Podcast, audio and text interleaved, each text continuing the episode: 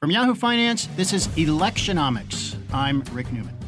And I'm Alexis Christoforous. Welcome, everyone, to the Electionomics podcast. Uh, we here at Yahoo Finance are all broadcasting from our respect and impact on the 2020 election. We're not talking much about the election. It seems like Joe Biden, uh, the, the presumptive Democratic nominee, has gone into hiding. But, but we want to talk about how this virus could impact President Trump's chances of being reelected. And I guess the latest, Rick, is that Trump is saying we could reopen the economy in less than a month. He's looking at Easter now. Uh, just first off, uh, what are your thoughts?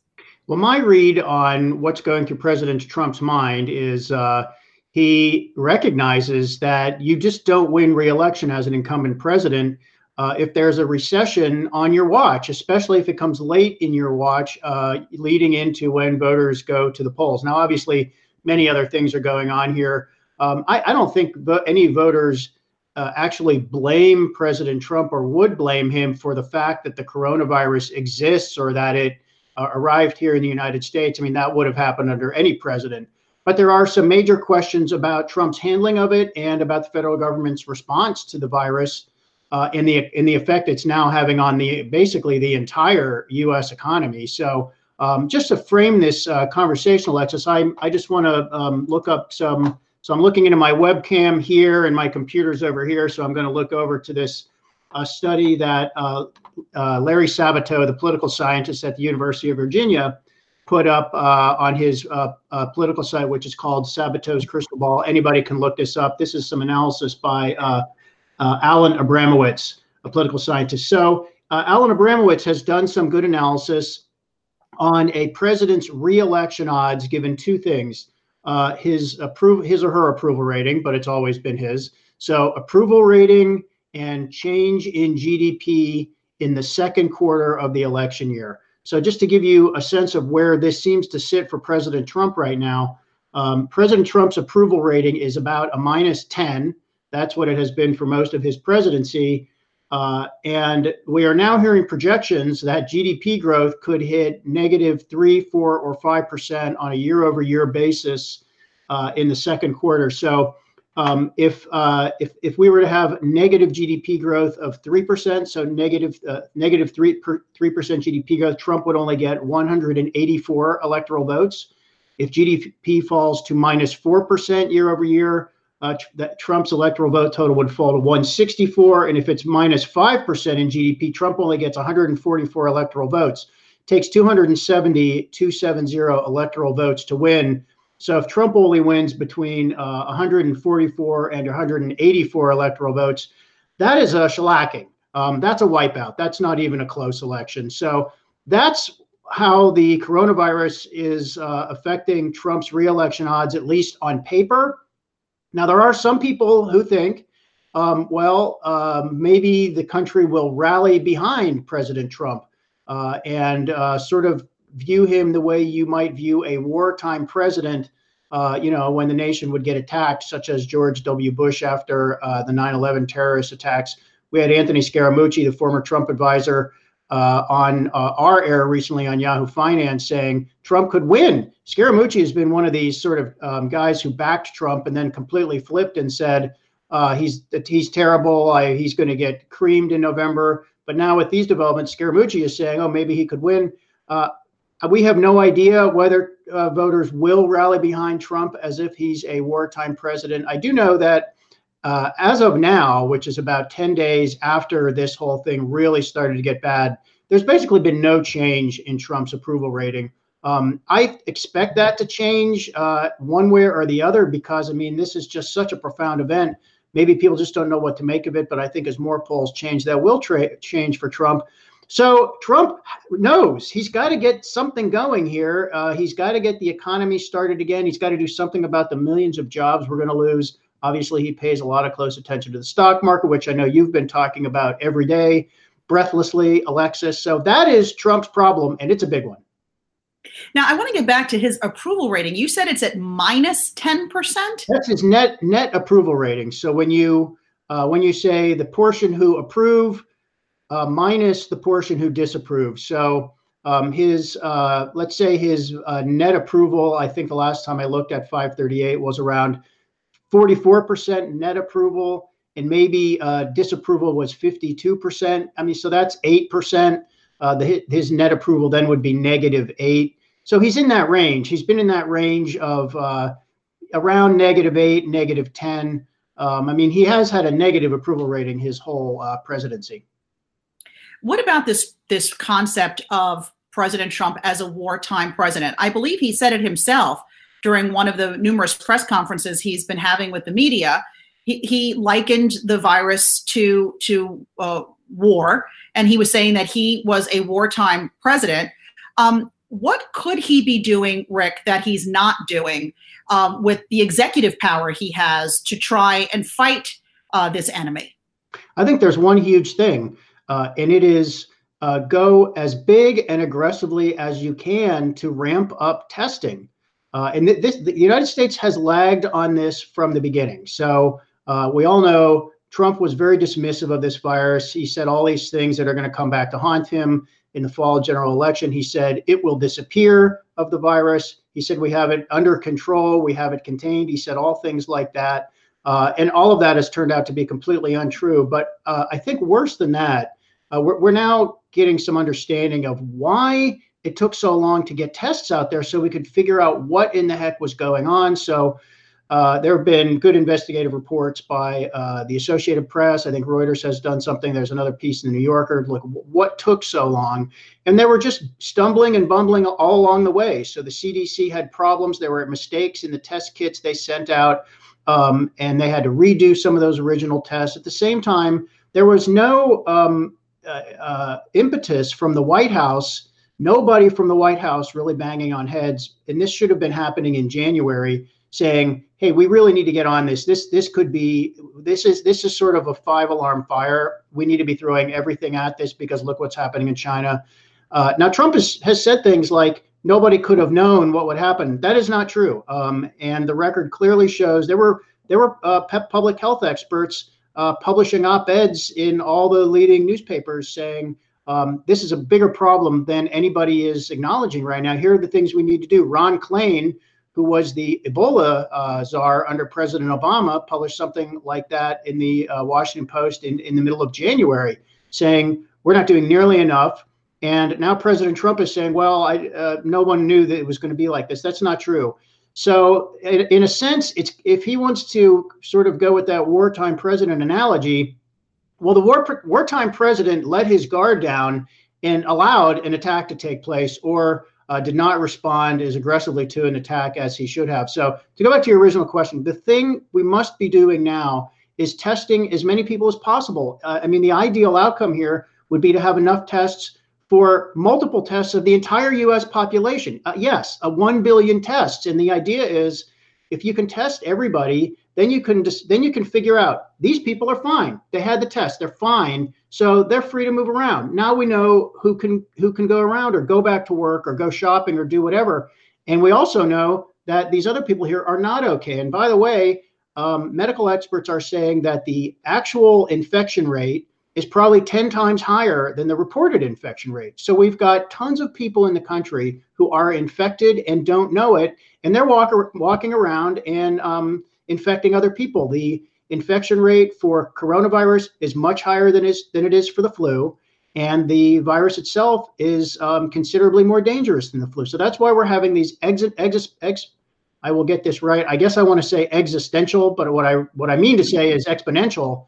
We're having these exponential increases in numbers here in New York and other places, and that's going to be showing up in more and more places. So um, yeah, exactly. I'm, I'm honestly missing. I'm dramatic right now. Part of the issue is if you're, you're not showing symptoms, you could be out and about and still spreading it. Now, the president could say he wants the economy to get back up and running by Easter time, but that doesn't mean that state by state those governors are going to do that. If they're seeing what's happening on the ground within their own state, with their own healthcare workers on the front line, realizing that their hospitals are already maxed out. I mean, we keep hearing here in New York State uh, Governor Cuomo talking about it. I, I, actually have a sister who's an emergency room nurse, and she's telling me her hospital is just spread so thin. They have hospital beds uh, up and down the hallways uh, for people who are ill. She's saying they don't have the masks and other equipment they need to do their work, and and she's afraid to go into work. I mean, if those are the conditions, and I'm hoping they're not, three four weeks out, regardless of what President Trump says, these governors are not going to get back to business as usual, right?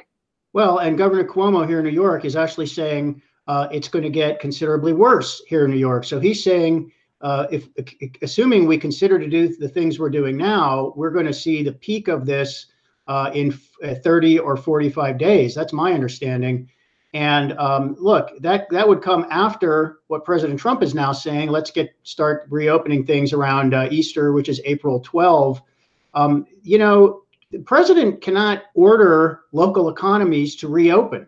Um, that is up to uh, mayors and governors. And you know, people who don't have this in their community yet, do I, I can understand why they don't appreciate the scale of the problem.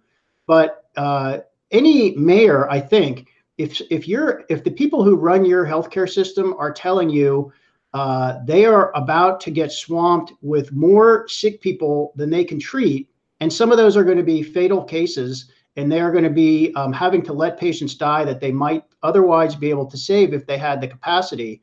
Um, I don't think any governor faced with that uh, with that choice and knowing that he or she would have to explain the consequences when they happen would say, um, I don't care. Let's just leave all the businesses open. I'm not going to shut down bars and restaurants and barbershops and nail salons. We're just going to tolerate this public health emergency. I mean, so for President Trump to say he's going to reopen businesses, he's I mean, if he actually, you know, he probably will not actually do that. Um, you know, I think I, I get he he feels like he wants to do that, but I don't see how he can because I mean I just don't can't imagine any governor or mayor doing that and imposing that kind of a burden on the local healthcare system. And I guess one last thing I'll say on this, Alexis, is I, you know I've been hearing so as I've been writing about this, I have been hearing from people uh, who live in flyover country. Um, and I say that that's a term of affection to me. I'm from Pittsburgh, which is flyover country. I, I grew up there and I still have family there you know, they kind of consider this a, uh, a, an urban or a coastal thing, and that maybe you know it's like a Sodom and Gomorrah phenomenon, and it's never going to come to them. Uh, you know, it is going to hit rural communities. That's what all the epidemiologists are saying, and the problem could even be more acute there because a lot of rural communities have very limited um, hospital access. Some of them don't have any intensive care units.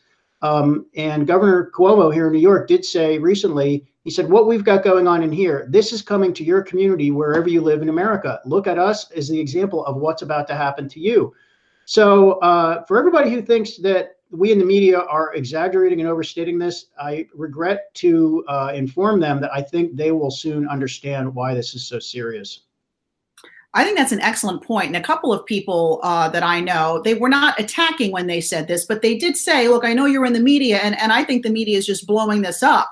Um, and, you know, we would like nothing more than to be able to report uh, better news about this. But, you know, I'd like to think we are uh, the conduits of, of a number of facts for people. And, and we hope that people listen to what we're telling them because the only way to get a handle on this is indeed if each and every one of us practices social distancing. Uh, just because what's scary about this is we just don't know who has the virus and who doesn't. Again, coming back to that asymptomatic uh, well, I, go back, I mean, I just I just want to keep reminding people that's why it is so important to get testing, massive, right. massive testing capacity. And if we ever have to overdo it on something, just overdo it. Um, you know, there is a you know uh, you have to think about the private sector. So. Uh, we have all, a lot of companies now are trying to ramp up production, not just of tests, but of, of ventilators and uh, masks and other things, personal, the personal protective equipment, the PPE that healthcare workers need. But you know, they uh, they're even now, I think, rightfully reluctant to start mass producing stuff that is going to be needed. They don't know how long. They don't know how long it's going to be needed. So you know, it's some in some parts of the supply chain here, they could be um, they could start mass producing stuff and end up stuck with a lot of stuff that they're just going to take a loss on. So that is where the government needs to step in. That is actually the job of government, which is to uh, to, to help companies bear the risk or to take some of that risk off the companies when it's in the public interest in the nat and it's it, you know a national priority. And the, Trump just has not done this yet. I mean, he has t- talked about activating this DPA, the Defense Pro- uh, Productive Act, um, but he has not really used it to do much of anything so far. And I, I just think he's way behind on this. And uh, you know, we don't want to over politicize this, but this is going to become a, a, just a huge political issue in the fall, and voters are going to decide. Trump faced a crisis. Did he handle it well, or did he fail? Yeah, and a number of governors, albeit a lot of them are Democratic governors, but still, like the Connecticut governor Lamont telling Trump, you know, I, I think you should just shut down the whole country for a little while so we can wrap our heads around this. And then, of course, Cuomo here in New York, uh, the governor here, asking Trump to go ahead and invoke those powers and to put American companies at work to produce the products that we so desperately need. Um, I want to, though, talk about Biden, Joe Biden. I mean, what happened? It's like he just went into hiding. I mean, we know, at least as of the recording of this podcast, Bernie Sanders has not yet dropped out of the race. You know, what's the latest there? Uh, Joe Biden is still uh, alive and well, as far as we know. He has started making some uh, TV appearances via. Uh, I saw one thing he did on TV. They said it was via satellite, but I, I to, to, me, it looked like it was just via a webcam, like I'm talking into mm-hmm. right now. Um, so Joe Biden, so clearly they're not doing any campaign events. And had we had normal voting, uh, I think you're getting to the point that Bernie Sanders uh, would probably be gone sooner if we had actual voting going on still. But a lot of those states have postponed their elections. So that in a way, that's a reprieve for Bernie Sanders. He's he's way behind. He's going to lose, barring something unforeseen. But now there's there are no additional votes for a while, so he's going to stay in. And he and um, Biden have both been sort of having their say about this. I don't think the media is paying it a lot of attention, um, and I think that's appropriate. Um, what Joe Biden, Joe Biden's not the president, so um, there will come a time when, you know, he can uh, pre- present an alternative vision for what uh, you know what he thinks needs to be done. Um, but you know, it's this delicate um, problem. So Joe Biden has been taking some shots at President Trump when he when he talks about this. He has outlined he's he, he has a plan. He does have a coronavirus response plan again, he's not the president and he's not in any position to enact that plan. So what's the point? Um, but you know there is a there is a uh, you know this is politics and it's not gonna it's not gonna become genteel just because of this virus. So uh, Biden's going to bide his time. I think we will certainly be hearing a lot from him uh, the, in this regard once he is the actual nominee, assuming he is. And this is I'm sure this is going to be an ugly battle come the fall one would hope that by the time uh, the general election really heats up in September and October of uh, later this year, one would hope that we have made some progress on this, and so that Biden is not really going after a, uh, a sitting president as he is having to make life and decision, life and death decisions every day. But that it could be in that position. And frankly, I will say, if if this crisis is still that bad by uh, by uh, September and October, I mean, I think Trump is toast. Oh, for sure, for sure. And I mean, and that leads me to my next question: Is there time? I mean, so all of this is so time sensitive, right, Rick? But is there time for Trump to turn things around for himself and have the American people view him in a more favorable light? Is there still time for him to do that in this pandemic? I guess there is. I mean, we're about uh, seven months away from November right now. Um, I, I, I don't I don't have a good uh, feel for that, honestly. I mean, it's been my my best guess, uh, and this is this is not wishful thinking. This is what I think is actually going to happen based on um, the analysis I see. We've t- we talked about this at the beginning of the year. I do think Trump is likely to lose in November, and I think that's for several reasons we've outlined before before coronavirus ever popped up. You know, I think Mike Bloomberg's money is going to make a big difference. And uh, Barack Obama has been on the sidelines, totally silent. Uh, I think once Barack Obama gets involved, which I assume he will, I think that's really going to help drive up um, Democratic vote. But uh, will we even have an election on the scheduled day? I mean, I we probably will, but I who knows? Um, I think you have to ask yourself what um, prominent people. Uh, I mean, a lot of well-known celebrities have gotten this disease. Um, what if some of them start to die? Um, what what? How will that affect popular opinion? Um, you know, there since this um, is more dangerous to older people than to younger people, um, and it is. I think I, you know, everybody is saying, everybody who uh, knows about uh, pandemic saying is saying this is going to get way worse before it gets better. I'm just wondering what is that going to look like, and will voters let Trump off the hook for that when he could have uh, been on this at least a month sooner than he actually was, and arguably almost two months sooner. Uh, you know, I don't. I, tell me what you think, Alexis, especially as you're following everything that happens in the markets every day. I know. No. You know, I mean, do you feel like uh, the stock market will be um, in better shape than it is right now by election day? Well, boy, I, I, hope so. I mean, as of this, I mean, we've got as of this podcast, we've got the Dow off nearly 37% in, in just a month's time. I mean, how low are we going to go? I guess we, we still might test that. Uh, but all the experts I'm talking to say it's great, all the monetary and and hopefully fiscal uh, stimulus that's coming. But at the end of the day, if the headlines about the virus don't get better, if we don't start to see things moving in the right direction regarding the actual pandemic and the health of Americans, they don't see how the market can actually start to turn around to, to build a sustainable rally. I mean, we haven't had back to back rallies on Wall Street in more than six weeks right now. And, and all the experts I'm talking to say if you want just a glimmer of hope that you've hit bottom, you need to start seeing two or more consecutive up days for the stock market. But, you know, I'd also hope that our medical professionals who are advising President Trump are talking about an exit strategy. Um, how do we exit out of a lockdown? Because it's not just going to be a V shaped recovery as a lot of people had hoped in the beginning. I think it's becoming more and more clear that this can become a U shaped uh, recovery for this market, meaning a, a much slower, gradual move to the upside. And I'm wondering, and at least I'm hoping, that there are plans for how we're going to vote come November. I mean, November's a long time away, but even when this economy gets back up and running, Rick, I don't know about you. I don't feel like running out and being with a bunch of people, and I don't feel like being in a line waiting to vote.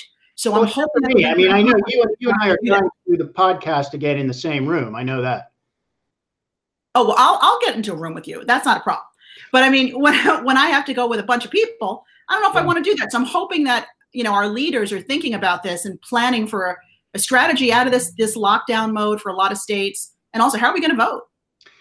Well, I think the I, th- I, actually think we need to dispense with the idea of an exit strategy because I think this is going to be one of those things that you just muddle through and you uh, never know uh, when you have actually won until maybe it's in the past at some point and it's not going to be a decisive victory. I mean, the virus is not going to raise a white flag and say, I surrender.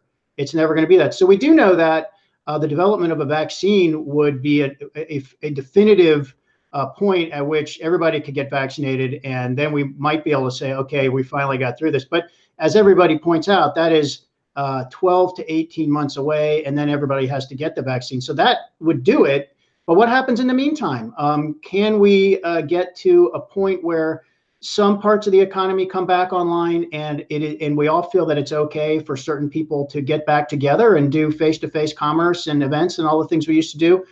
Again, that depends on super aggressive uh, public health strategies right now and testing, testing, testing. So uh, some of the um, physicians I've been following say you have to be prepared not just to test people once, but to test people multiple times. And you have to do things like sample the population. So just take a random sample of the population um, all around the country. So you can figure out what do we think the infection rate actually is, and then you then use that data to try to start narrowing in on what you think you need to do.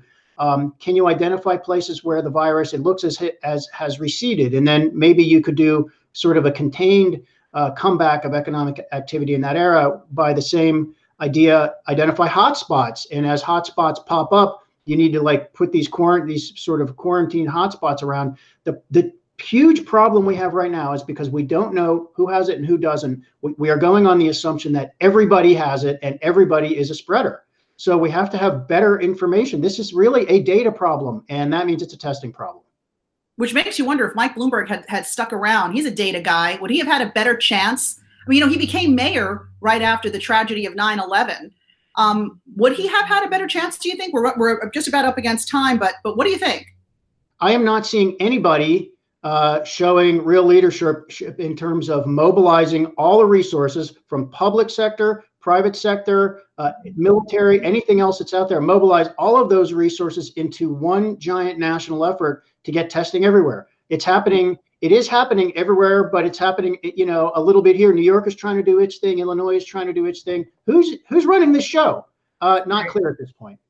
Yeah, we definitely need a more cohesive you know group effort here even within our own our own borders all right well certainly president trump is going to be judged it continues to be judged by how he handles this pandemic and it could mean whether or not he remains in the white house come november still so many uh, question marks. And Rick, thank you for being with me. We're going to continue to talk about all this stuff in the days and weeks ahead. in our Electionomics podcast. Thank you all for being with us. We hope that you are staying safe and being well.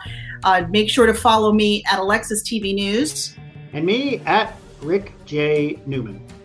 All right, everybody. Until next time, be well.